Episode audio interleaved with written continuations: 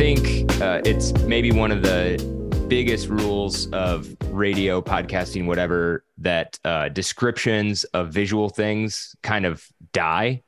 But I'm going to do it anyway because I'm looking out my window. All right. And there are these two maple trees. And one is like just crazy yellow and orange and all different. I mean, it's beautiful. It's such a beautiful sight. And the other one is still completely green. Hmm. And it's, of course, it's also beautiful. Uh, but we're in this season where the leaves are changing and, and here in Michigan, we get a lot of people coming up to, to see the leaves change. Uh, but I was talking with somebody yesterday and they said, yeah, it really seems like the leaves are all changing at a different rate this year. Mhm. And, and I have this Mhm. evidence of it really explicitly outside of my, my home office window here. And uh, I think it's both really beautiful, but also a cool reminder talking about the spiritual life and Mhm. and the the the different ways that we progress through the spiritual life and and the different rates at which we might progress through the spiritual life. And I thought that was maybe a, a kind of a cool and appropriate uh, visual metaphor Mhm. for today. yeah. Or maybe some trees are just on the old calendar. I don't know. Yes, it's the one is a Greek tree and one's a Serbian tree. There you go. There Yeah. you go. Yeah. Well, awesome. Yeah. The the leaves have been changing here and there's a lot of color and it's super nice to see. Um, didn't get a whole lot of that growing up in Texas. You know, there was pretty Mm. much just green and then yellow. Uh, Yeah. and then and then dead looking. So Yeah. that's all I remember. Not a lot of maples growing down there, as I recall, especially in South Texas. No. Um, but anyways, yeah, awesome, awesome analogy for the spiritual life.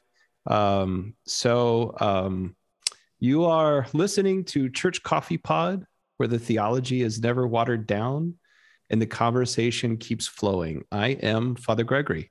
and I'm Father Bryce.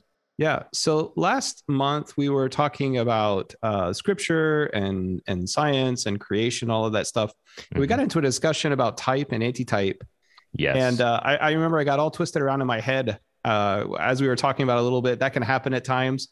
Um, and and and we have since kind of discovered why that might be because sometimes Yes. type and antitype are not consistently used in the same way depending on what you're talking about in the scriptures and in the church. So um so anyways uh you know i think i think you kind of you know you were able to kind of do a little bit of a deep dive on those words and the kind of the background of Yeah. those words so Oh man, yeah. So so Father Gregory and I had a very long, very confused discussion about type and antitype uh, in between these recording sessions because even Scripture uses them slightly differently. So the official theology that is called typology.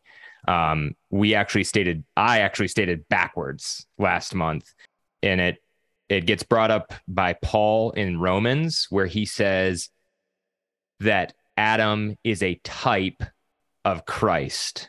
And so the the Greek word there can mean like a footprint.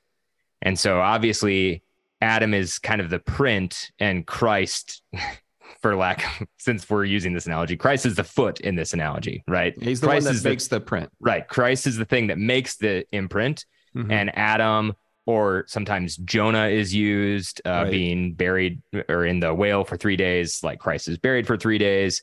Right. Um, joseph uh, Joseph is a type of Christ. We see He- this come up in the Holy Week services. yep Uh, so that is the official theology that is called typology.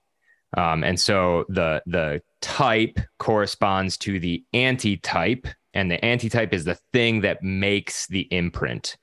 But then we also in scripture and in St. Basil's liturgy have a different use of antitype, which uses antitype as uh, kind of a reflection or an image. And so the bread and wine before they are consecrated in Basil's liturgy are called the antitypes. And um, the the sanctuary built by the Israelites while they're in the desert is called an antitype of the heavenly sanctuary. And the flood with Noah is called an antitype of baptism. So in this case, uh, they're they're using antitype as the image or reflection. And so we apologize. Uh, I apologize for my confusion. I had it com- the official theology completely flipped around but that's because they're used differently. But you can you can kind of think of the type antitype relationship as something that is the primary image or, or, something that is it is real and then something that is an image of that or as something that is the form or the the the thing that makes an impression and then the image that's made when that impression is is made you know, it's it's good though. I mean, when you know sometimes we we make mistakes, we misspeak, or then it, it causes us to have deeper questions and to explore more, which is yeah. a lot of what this podcast is about. And um, be, you know, it, it, reminds these things always remind me of of Thomas Sunday or what is sometimes mm. called Antipascha. Uh, oh. because um, you know he asked questions. He said, you know, unless I put my hand in the mark of the nails and place my hand in his side, I will not believe. Yeah and then he comes back you know on the eighth day and there's the risen christ. And he says to him put your hands in my side you know touch my hands put your hand in my side. Do not be mm-hmm. faithless but believing. And and thomas the apostle thomas then gives like the most direct i think exclamation of the divinity of christ which is right. says my lord and my god. Yeah. And uh, the hymns of the church convey this in a very positive manner. Mm-hmm. that um is like says something like oh blessed doubt of thomas you know? Yeah. Yeah. Because uh, then it talks about how that questioning and that kind of digging in and, and looking deeper uh, deepened his faith and led to the exclamation of the full divinity of Christ. Mm-hmm. And and so it is for us a lot of times we have questions, we're kind of wondering about things, we don't understand things. It's an opportunity to look deeper. And when we do the work, um, it, it becomes an opportunity for really deepening our faith. Yeah, absolutely. So, uh, the topic for this month that we're kind of looking into, which kind of also helps deepen our faith, is yes. you know the spiritual practices. Uh, yes. So, kind of looking at the spiritual practices of uh, prayer, fasting, and almsgiving, these kind of uh, essential uh, everyday practices, or uh, to some degree every day. I mean, you look at fasting, but um, sure. and um, and and those practices are are beneficial, helpful, essential for the Christian life. Yeah. Yeah. Sometimes uh, these three practices are called the three-legged stool, right? You you need each one of the legs because if you don't, then then your spiritual life is going to fall over. Um, but they're also not the spiritual life in and of themselves. They're they're not ends, as it were. Um, and so Father Evan Armatas in his book, uh, The Spiritual Toolkit or the Toolkit for Spiritual Growth, he he says, you know, this is this three-legged stool. It's a foundation from which your your spiritual life or your faith can grow and can deepen. Um, I think this is especially an appropriate analogy right now as we we just recently had the the parable of the sower. Um, so we can kind of see these three things as the ways in which we make our heart good and noble as as the gospel of luke says. Um, preparing our heart making the soil soft clearing it of rocks clearing it of thorns. And and these are the practices that help make the soil good so that the seed can grow. There's all kinds of advice from all different kinds of people about all of these topics about prayer, about fasting, about almsgiving, and it can be really confusing. And some people will even, you know, go out and maybe grab the Philokalia or some other book, maybe, you know, usually written by a monastic writing to monastics, mm-hmm. giving spiritual advice for monastics. Mm-hmm. And they'll think, all right, I'm going to do the spiritual advice as presented in here. And, mm-hmm. and, uh, that can be a difficult thing. It can be maybe yeah. even a recipe for disaster. Yeah. And I mean, yeah. Yeah. And I really appreciated uh, some advice I heard once. Uh, this was specifically related to fasting, but I think it applies to all three. Some we were talking about, you know, how do you know to do the fast during Lent? How how strictly should you do it? Should you just do exactly as it's presented? Should you, you know, what do you do? And and a a veteran priest said there is there is one number one rule about fasting. We could say there's one number one rule about the spiritual practices, and that's ask your spiritual father. These things we we don't do them in isolation. We don't do them without uh, kind of direction. Uh, we do these things in community and at the direction of a spiritual father. So I think that's a good disclaimer to start with, right? If we were doing a, a fitness podcast, we'd say mm-hmm. talk to your doctor before beginning any fitness regimen. Yeah. Yeah. And and and seeking advice and guidance can protect us from two pitfalls. One pitfall is, you know, the pitfall of, you know, pride and egoism. Mm-hmm. I'm going to do all these things. And if you're able to do it without crashing and burning, um, it, you know, then, then, you, you know, you, you can, can get kind of an ego, you can get rooted in your pride and it'll eventually lead to problems. Mm-hmm. And, and then the other pitfall can just be, you know, kind of laziness. Uh, oh, that I can't do all that, you know. Yeah. And so I also heard this analogy that it's kind of like riding a bicycle, you know, mm. and you know, you got to pedal and go straight so you keep the bike upright. But oftentimes the tempter comes and tries to push us one way or the other. He tries to make us go too fast. Mm-hmm. So that would be like taking on too much too quickly or to go too slow. You know, if you go too slow, the bike can't stay upright mm-hmm. um, and you're not, you're not really going anywhere. Uh, and so that's why it's important, like you said, you know, to kind of do these things uh, in conjunction with uh, direction uh, from one spiritual mm-hmm. father and and also to do them as a part of the community and yeah. i also read this kind of um, interesting article by this one priest and he was talking about how we really only have one set of fasting rules speaking of fasting uh-huh and that's the monastic rules right right and that's it that, that's that's there it is and those yeah. are the rules and so if you try to follow that strict and you're able to do that with the blessing of your spiritual father god bless you but most people cannot um, mm-hmm. follow them probably exactly as they're laid out. Right. And and so um, you know, there's different occupations or there's different situations where it, not only may it not be uh, uh, practical, it also may not be advisable. Uh, right. For for many reasons, and so. Right. Uh, so again, having that having that conversation can be really uh, really important.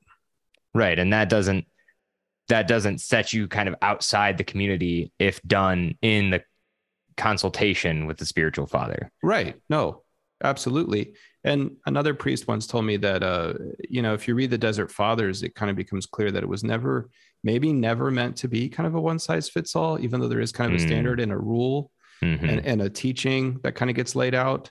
Um, and, and in that teaching and that role too, I mean, historically, they were trying to find moderation, I think uh, yeah. based on how people ate at the time, especially because um, you look at like the fasting rule of the Desert Fathers themselves, it was like nothing until 3 p.m. and and then only like bread and water, right? And and pulses maybe, and and yeah, so it's really hard. And and then and then you kind of find other rules that maybe are are a lot less. Mm-hmm. And and and so where the Orthodox Church tried to fall was to teach you know teach us to practice self control and and follow moderation uh, but also obedience, because obedience is a part of uh, the fasting rule. It, it provides humility in our souls. Mm-hmm. And again, mm-hmm. that goes back to, you know, seeking the guidance of a spiritual father, you know, especially if needed. Um, yeah. And, and obeying that um, to protect oneself from uh, like pride and egoism and that kind of stuff. So if somebody came to you and said, Hey, Father Gregory, I'm, you know, maybe they've been Orthodox all their life. Maybe they're just coming into the church. Who knows? Mm. But they don't really have an understanding of of how prayer works, mm-hmm. right? I mean, I think here in the West, we typically think of prayer as a pretty laid back, very informal thing that we probably do mostly in our heads, and it's kind of stream of consciousness, conversational style uh, discourse with God. Mm-hmm. So if somebody came to you and said, "This is kind of the understanding of prayer that I have," just kind of I talk to God when I feel like it. Mm-hmm. Where do I need to go from here? So, and this is just me. I mean, you're asking me, I guess, how I guide people. some of the things I've always kind of fallen back on. I think it's important to have as much as is possible to have kind of consistent times we show up to pray. Mm-hmm. Um, and so typically we say, you know, morning and evening. Um, some might say morning, you know, midday and evening, depending Mhm. on the work day or the school day and what that looks like. Sure. Uh, I also think it's good to start with liturgical prayer, uh, Yeah. to learn liturgical prayer from a prayer book. Uh, one of my favorite lines is actually from St. Benedict of Nursia, who says, You know, we don't put our mouth where our mind is, but we put our mind where our mouth is. Mm, And that might sound backwards, but what he was getting at, especially for the, the monks at that time, you know, they were praying the Psalms. mhm, And we talked last time about how scripture is theopneustos, God's breathing mhm. and so praying the psalms is is praying with god's breath if you will Yeah. And and so that then that routine and that habit transforms our minds and our hearts. Yeah. to use those words. And they also emphasize a lot of times praying you know verbally. Um, not that there's anything wrong obviously praying you know mentally. Um, but Mm, but praying verbally so that we also hear the words with our ears. Mm, uh, even if it's in a very low voice. I remember another older priest once telling me that, you know, bringing up the example of Hannah in the Old Testament uh-huh. and how she was praying and she was being like, she was talking so softly that the priest uh, thought she was drunk and Right. kind of rebuked her and then discovered she wasn't drunk at all. She was doing something actually very spiritual Yeah. and um and so so he he kind of counseled especially when we're i mean he was talking to me as a priest when praying liturgically is good to Mm, even if it's in a very low voice uh to vocalize it and and just the benefit that that can have uh so i think that that might be that could be important for people mhm. um and also too because i've noticed in my own prayer life that sometimes when you're just praying silently um it's easier for the mind to wander Yeah. um it's easier to get distracted during prayer to like your eyes are kind of following the words and you may even be praying them some way mentally but then your mind is also on other things the cares Mm, the cares of the day or or conversations from the night before or yeah. stuff you're trying to figure out um in a way i guess you're kind of bringing all of that to prayer too um but but you know it's really important to try to focus on the words uh, Yeah. that are being offered and so in the same way we have orthodox prayer books and they have very beautiful prayers in them Yeah. uh, that also the same way as the psalms inform our minds and our hearts when we pray those prayers. So when we're praying with the tradition when we pray with the tradition that way we're also praying with the whole church. Hmm uh, so there's a communal aspect of that even if it is private prayer. And of course you'll hear the saying that there's no such thing as private prayer hmm because when you're praying god is there the angels are there the saints are there. Hmm so prayer is communion with God. So it's an intentional time of communion with God. Listening can be an important aspect of prayer too. Sometimes Mhm. that can be aided with prayers, meditative prayers like the Jesus prayer, or repeating a psalm verse, or repeating a, a verse from the Gospels. You know, the Jesus prayer maybe kind of came out of verses from the Gospels, like the prayer of the publican. Oh God, Yeah. be merciful to me, the sinner and and the prayer of the blind man jesus son of david have mercy on me Mhm. um and so those two those two kind of coming together to kind of form that that tradition of prayer so um so there's a lot of there's a lot of aspects of that and a lot Yeah. of times that's where i kind of that's where i kind of start with with people and also another thing i've heard is if we only pray with our own thoughts you know people find sometimes they'll say well praying with a prayer book or with the scriptures is kind of limiting uh-huh. But if they paid attention if they only pray what we call extemporaneously which again there's nothing wrong with that but if they only pray with that it's often more limited Yeah. than what they would find from Yeah. the tradition of, that's available in, in various prayer books and the services of the church uh, and in the holy scriptures Yeah. Yeah. I think um, one confusion that kind of trips people up, and I think this especially comes into play when we talk about the question of, you know, can you quote unquote pray to the saints? Um, is that we mean so many different things by the word pray, like you Mhm. just highlighted. Uh, and and it kind of has a primary meaning that we almost don't even use it for anymore, right? I mean, if you read Shakespeare, you'll find some kind of phrase like pray pass me that goblet you know whatever Mhm. it is. I pray thee like to Mm-hmm. to just like some other person right because Mhm. the the word in itself has the meaning of ask or request. Right. i ask or request of you. And so that can kind of help clear up like yeah of course we ask and request the prayers of the saints. We ask Mhm. and request them to to pray for us just as we would ask or request a friend to pray for us. But then of course when we say prayer we mean like you said communion with god listening to god. Uh, we might pray the scriptures and that might even be a better primary activity to do with the scriptures than to study them i, I can't you, i believe i heard this quote from you and i can't remember if it's also saint benedict or not but uh, when we pray the psalms we're using god's own words to talk to god yeah. Well, there's um, many have said that. So Yeah. it's, I mean, it's Yeah. it's true. Uh, Yeah. And uh, and again, they're they're transformative. Um, Yeah.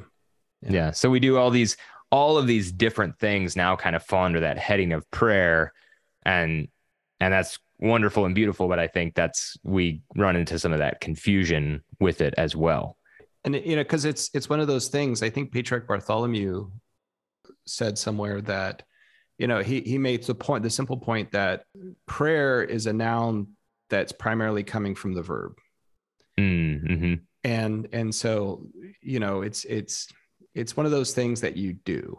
Yeah. Y- you know you you learn by doing and you experience by doing. Mhm. um and so one who a prayer is one who prays. Yeah. You know so just kind of in that in that regard. Right. And when when the disciples asked jesus to teach them how to pray he gives them a prayer to do.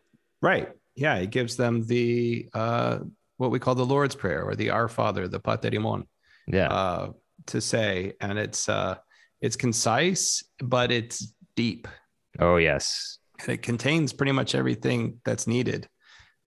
I remember one time uh, a priest came to speak on a retreat in, in Texas when I was there. And he was talking about praying the hours. And he said, you know, we had a little private conversation on the side. And he said, even if even if you just say the Our Father, you pray the Our Father at at the times of the hours, you know, the first hour, third hour, sixth hour, ninth hour. Mhm. You're still Which- keeping you're still keeping the hours in Yeah. some way. Yeah. First hour is like dawn, third hour is mid-morning, sixth hour is you know lunchtime, noon, and ninth hour is like middle afternoon. Yep. Uh, and so these are kind of traditional prayer times that the Christian church continued. Uh, I mean, they were they were done in Judaism, Mhm. and uh, and then and then the early church continued them, and you see them in early writers like uh, Hippolytus of Rome, Mhm. and he's he he exhorts the Christians. I mean, they didn't necessarily have prayer books. Many of them were illiterate. He kind of gives them simple ways to pray, simple things to remember. And he says, you know, and if you do this, if you keep these prayer hours, you know, throughout the day, it will help keep you from sin Mhm. because it breaks up the day. yeah that's a that's a really good reason to to pray uh, which make which was kind of what i was going to say why why should we pray what what is what why do we engage in this activity Well, I, you know, I, I like to think of it too as in the sense of a relationship. We have a Mm, relationship with God. He's our heavenly Father. We are His children, you know, through our Lord Jesus Christ. So, you know, if you want to deepen any relationship, you have to spend time in, in Mhm. conversation. mhm. Um, you have to spend time talking and listening to one another. When, when you when you come to know God, you know, I think you want to spend time with Him. Yeah. Um and because there's you know there's grace there and then sometimes sometimes there's silence. Yeah. sometimes it, it feels like you know it might it might feel a little empty. Mhm. and and there's different you know different reasons for all of that spiritually and and all of it's good but it's important to continue to show up. Yeah. Um that's that's why like you said before you want to have a routine a set set times where Yeah. whether you're going through a, a season of spiritual abundance or a very dry season you're still showing up. Because if we only pray when things are feeling spiritually good that Mhm. we're going to have a really inconsistent prayer life. But i also think or you know for example here might be a better analogy. You know there's a lot of studies now that show the importance of families having like a weekly family meeting. Mm, and and just a dedicated time where they sit down together as a family and they just they talk and they listen to each other they might ask forgiveness of each other. Hmm. They kind of look at the week ahead. And there's, I mean, there's books and things written about just the value of of doing that. And so Mm-hmm. I think on a daily basis and multiple times a day, there's great value and and having an an, an encounter with God in prayer. Mhm. Mhm. Yeah. And and if we didn't need any other reason, Jesus himself prays a Oh. lot. I mean, we're in the season of the Gospel of Luke, and in Luke's Gospel, Christ is going off to pray all, all the time. Yes, absolutely. And I the Catholic writer Henri Nouwen, he kind of saw a pattern in some of the gospels where Jesus spends a lot of times like either really late at night or really early in the morning, depending on you look at it, hmm praying by himself. hmm Then he spends time with the disciples, hmm and then he spends time kind of out. You know, he's out among the public, he's out among the masses or whatever. Hmm. And he saw in that a pattern uh, for for everyone, or especially those of us engaged in ministry, whether, Yeah. whether priests or ministry leaders or whoever, that you know we need to spend time, you know, in quiet prayer alone with God. hmm We need to spend spend time praying with the apostles. So I look at that as like liturgical prayer, Yeah. Gathering together as the church to pray, Yeah. and and and then that fuels uh, that gives us energy and strength and grace to then engage uh, in the ministry that we're called to do whatever it may be whether Mhm. it's serving the church as a priest or whether it's you know working as a, a, a layperson in the at the soup kitchen um, Mhm. or working with the youth whatever it may be um, we all need that um, that kind of basis for for the work that we're called to do hmm Yeah. Yeah. I think that brings up another really good point of if you're feeling a dryness in the liturgy, a Mhm. disconnect from the prayer of the liturgy, from communal prayer, uh, that could be because we're not investing as much into our private prayer. The, the two are very much connected. And without the private prayer, the, the communal prayer can be become difficult or uh, can be, be we we might not really connect with it. Uh, the the prayer throughout the week helps prepare us to come together as a community in prayer. Absolutely. And they they one flows into the other. Private prayer Yeah. flows into liturgical prayer. Liturgical prayer flows into private prayer. Yeah, Um, and and we need both. absolutely. So talking about prayer, there's this great quote Hmm. uh, by St. John Chrysostom that says, if you want your prayers to soar to the heavens, give it the wings of fasting and almsgiving. Oh, very nice. Mhm. So, well, there's one reason to fast. Yeah. What what what else? What do we do this for? It's such a weird thing. We're not like it. Sometimes feels like we're anti uh, pleasure or we're against matter or the things you know No. thing quote unquote things of the flesh or so what's going on here? I mean, it's such a bizarre thing to do anymore. Very few people fast for reasons other than uh, some kind of physical health benefit. Sure. And and so what do we what do what do we do this for? Why are Yeah. we fasting as part of a spiritual exercise? Well, on the, the we've already said kind of one thing is that it helps our prayer. Yeah.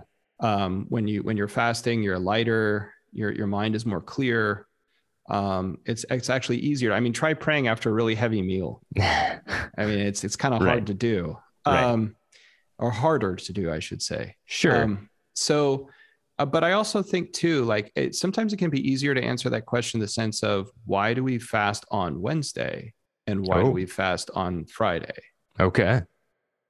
So, right. So, Wednesday is the day the Lord was betrayed. Friday is the day he was crucified.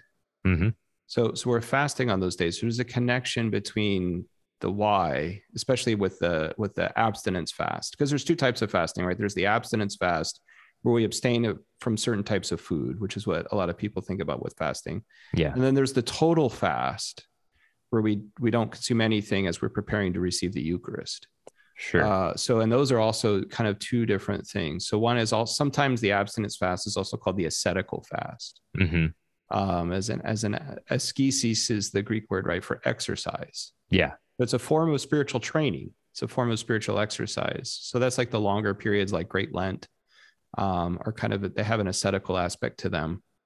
uh, but also because you know again we you know we're we're we're remembering the betrayal and we're remembering the crucifixion uh, or there's kind of the one-off fast days as i call them like the feast day of the beheading of st john on august 29 yeah. You know so we're fasting that day because they were throwing a great party and you know herod was and having this great party it results in the very you know unfortunate and sad reality the beheading of st john yeah. uh, the forerunner. And so there's this aspect of you know fasting as a way of kind of uh, improving our self-control muscles mm-hmm. uh, you know i remember one time being in a grocery store and someone was losing their mind over like the line or something and i it just it just struck me at that moment i was like that person needs some fasting in their life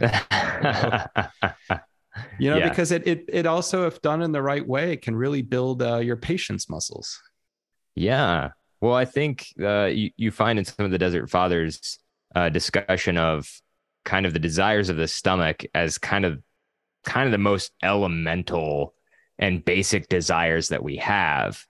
And so if you're able to to kind of say, no, I'm not gonna, you know, I'm not gonna eat as much or I'm not gonna eat this specific kind of food that I really want, whatever it might be, then you're gonna be more ready to uh, say, no, I really want to lose my mind over this line in the Yeah. store, but I'm not going to, or no, you know, I, I'm, I might be tempted by whatever, but I'm going to be able to say no because I'm able to say no to these more basic urges that are, I mean, eating is good. It's perfectly fine. We were Right. made to eat. right Um, but if we are able to keep that within reason and within under the control of our mind and spirit, then these other things are easier to deal with.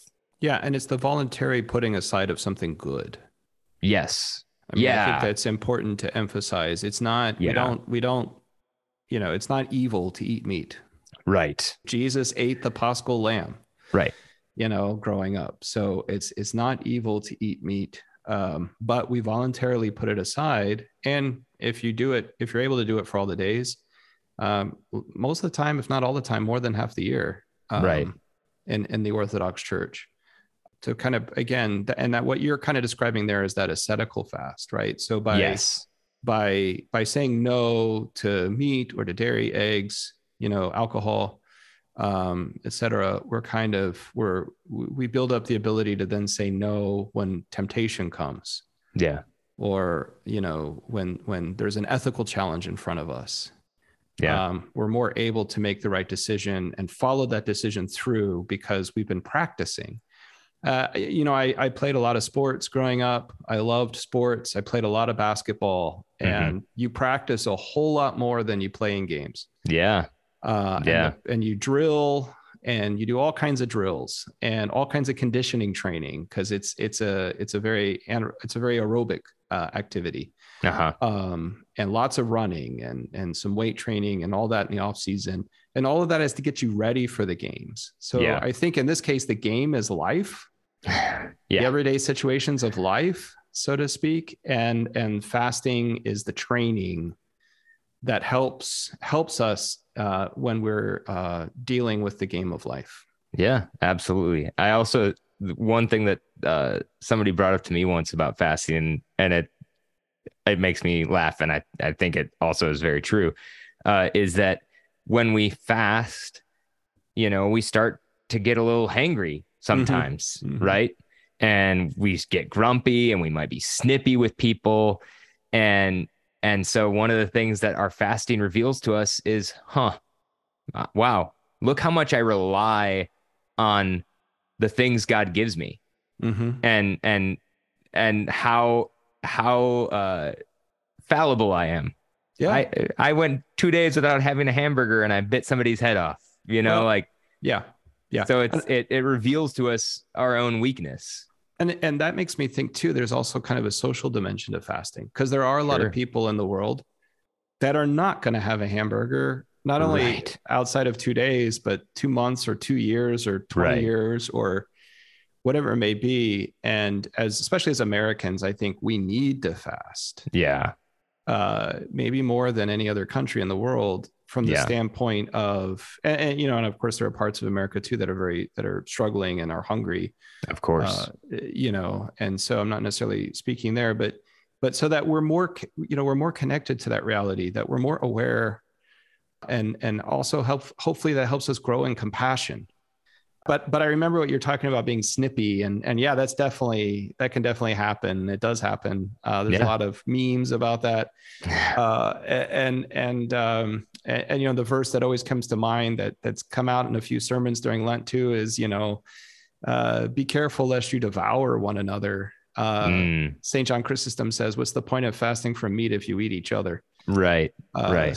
So I don't remember where he says that. I should, but anyways, you know, you get the point, right? It's Yeah. uh, it's if and, and I think sometimes too that can that can show it also can be time to go see the spiritual father because if you're Mm. pushing too hard, Uh-huh. it is going to make you incredibly irritable. Um, Yes.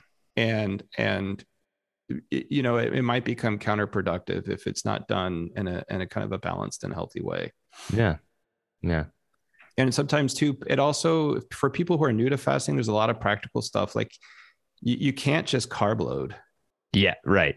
you know because then Yeah. then your blood sugar is all over the place and and you're you're gonna be irritable and and Yeah. sometimes you might even just flat pass out Yeah. and and that's not good Right. uh, so you, you know you also may have to change how you eat you know it'll be an opportunity to incorporate you know healthy stuff and there's there's other podcasts and other stuff that talk about that um, yeah. you know, that talk about how to incorporate fruits and vegetables and healthy plant-based proteins and stuff uh, Yeah. during those seasons. Um, and the, you know, the ancient cultures did that, and and Christians have always done that, and I think that's good for us too. To you know, it also helps us to be a little bit more realistic hmm uh, about what we're eating. It wasn't that long ago that you know a lot of people didn't have meat every day. Right. I mean, that's right. a pretty pretty new thing, I think. yeah. Um, so depending, I guess, on where you are in the world. Yeah. So that brings us to the final one, Mhm. almsgiving. Yeah. Uh, do you want to talk a little bit about what almsgiving means? I mean, it's kind of a Yeah. a, a very specific term King for I think something that's a little bit more broad. King James word. The Greek word is eleemosinis, Yeah. which means doing mercy, kind of. Uh, and uh, you know, it's rough translation. yeah. do- the, the, the qualifier for all almost all translations from Greek. It Yes. kind of means this. Yes, it's a rough translation, but Yeah. but mercy is in there. Uh, yes, for sure. So, so doing mercy, and and you know, of course, and a lot of times it's and it's all over the Gospels. I mean, you see Jesus teaching about this all the time. That we're to we're to extend a hand to those who are in need. Um, Mhm. We are to put aside, and a lot of times during fasting seasons, there are also times of focus for, uh, you know, almsgiving. Um, Mhm. to take know. that extra that would have gone to me and to mhm. give it to to, give the it to brother the and sister in need. That's right. That's right. And the church fathers are really tough on this stuff, right? I mean, Oh yeah. St. Basil the Great says, you know, and and Chris St. John Chrysostom too. Basically, it's like you know, if you got two pairs of shoes, you know, and there's there's a guy out on the street that's got none, you're stealing from him.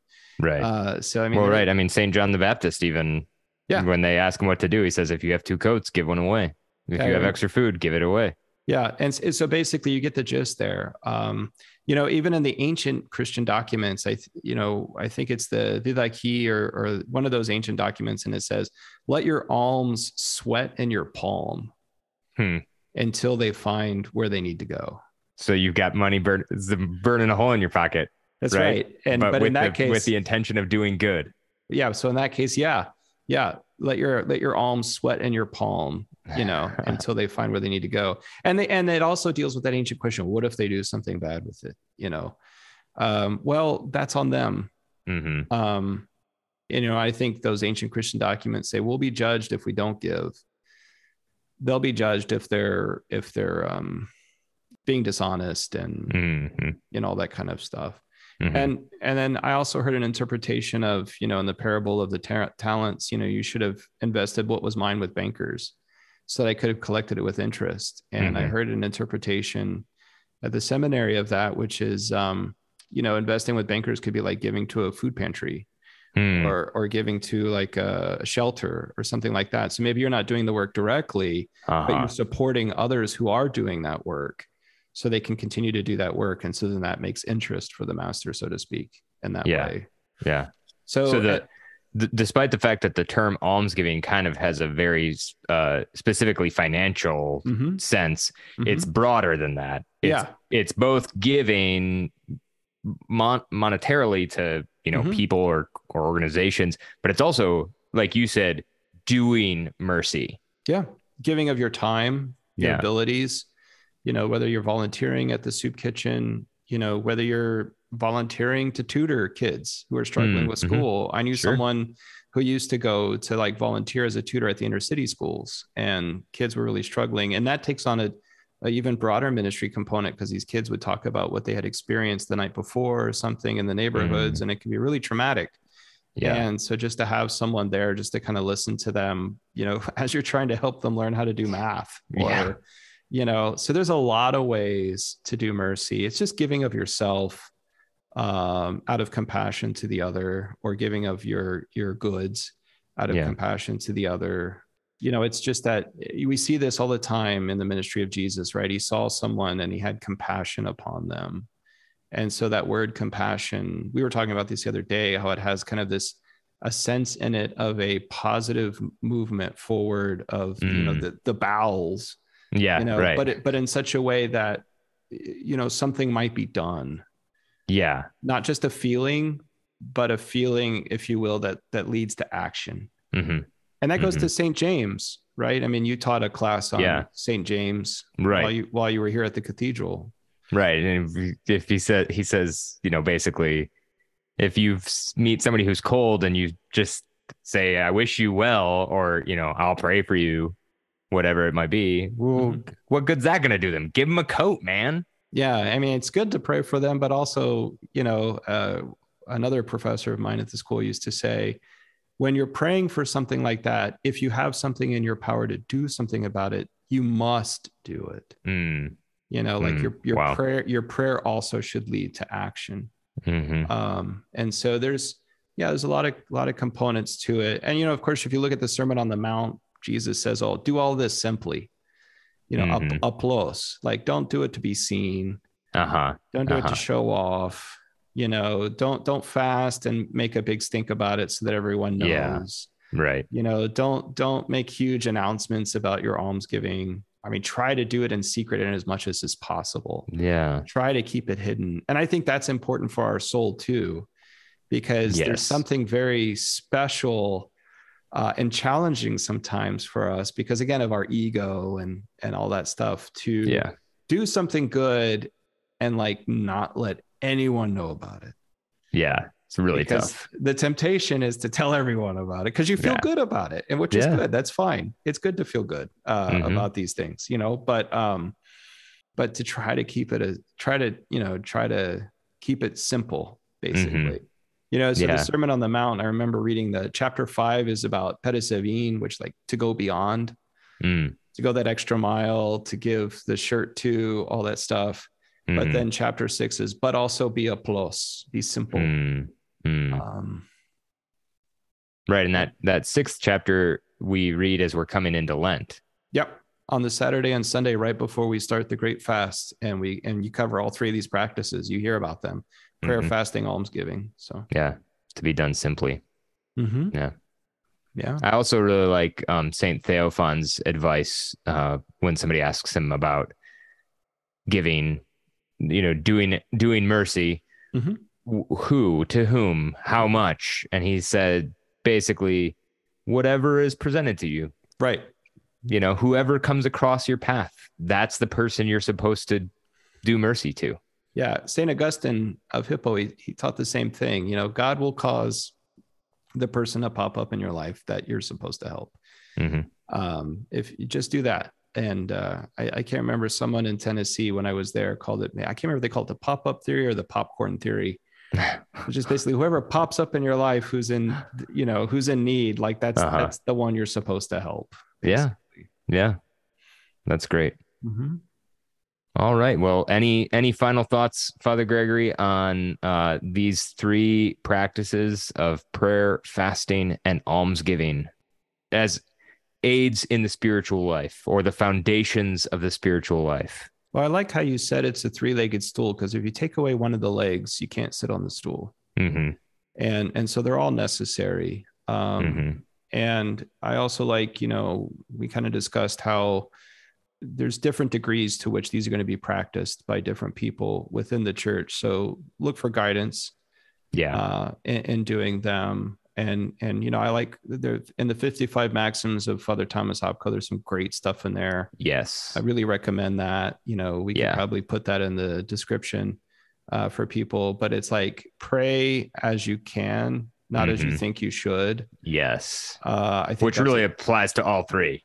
Yes, uh, yes, and I that's a great one. That's a great saying. And I'd also tell Yeah. people like be be gracious with yourself. Yes. You know, if you if you if you set out and you and you know and you have a blessing, you have direction, and and, and you fail, you know, we'll we'll get back up. Yeah. and and start again, and it's okay. You know, Right. Uh, Right. So, anyways, may you know these are beautiful practices. They're so helpful, and uh, just you know, may God bless everyone in their and as they kind of pursue these spiritual practices and and really kind of dive into them. Yeah. Thanks for listening to Church Coffee Pod. If you enjoyed what you heard, like, subscribe, and leave a review. Make sure to tell your friends that church coffee isn't so bad after all. Next month's topic will be the Nativity of Jesus Christ. Uh, the readings connected with that, the prophecies connected with that. So if you have any questions that you would like us to discuss next month about that topic, please email us at churchcoffeepod at gmail.com or preferably leave us a voicemail at 317 660 5498. God bless.